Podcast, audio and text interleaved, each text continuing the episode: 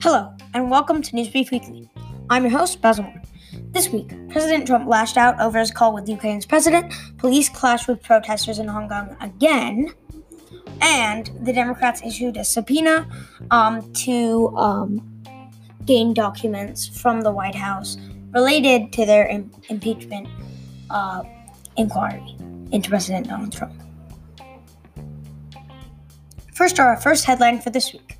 President Trump was very angry on Wednesday. The Democrats were investigating his call in, into Ukraine's president, and they were threatening to subpoena White House records of the call. He showed the, his anger. He showed his anger at a joint press conference with Finland's president. When reporters asked about the call, he he he called the Democrats' investigation into it a hoax and a fraud. It's like the Mueller investigation all over again.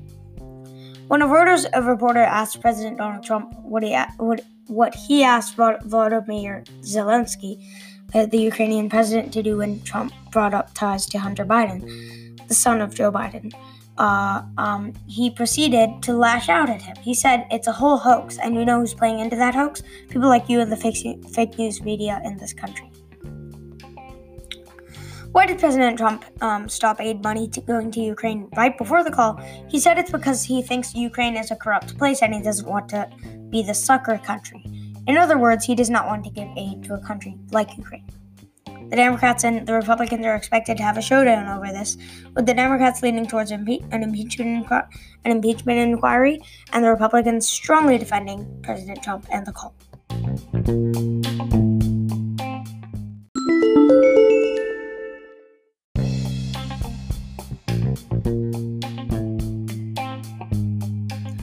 Police are clashing with pro democracy protesters in the city of Hong Kong. One of the protesters was shot and then brought to the hospital.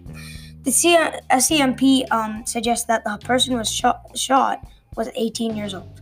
These clashes have been going on for a long time. For months, they have ha- happened frequently, and many people have gotten hurt, like the one today. During the, the clashes, buildings were vandalized.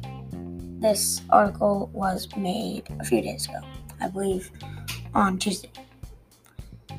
Um, at the clashes, the police used terrible weapons against the protesters, such as water, can- water cannons and tear gas. According to Reuters, the unrest has been most widespread in the last month of classes.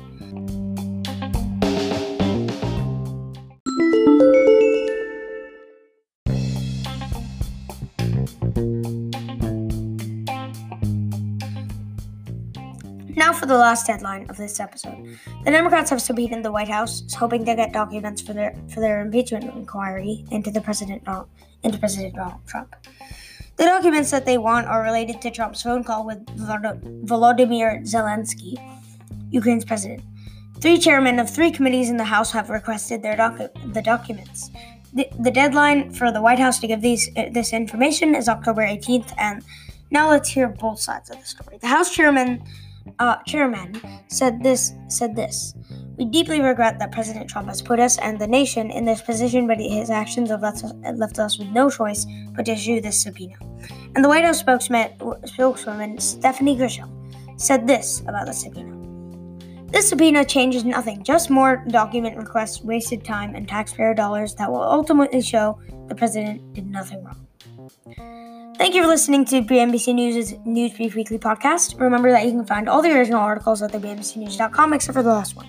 We researched on we researched on Reuters for that. See you next Saturday.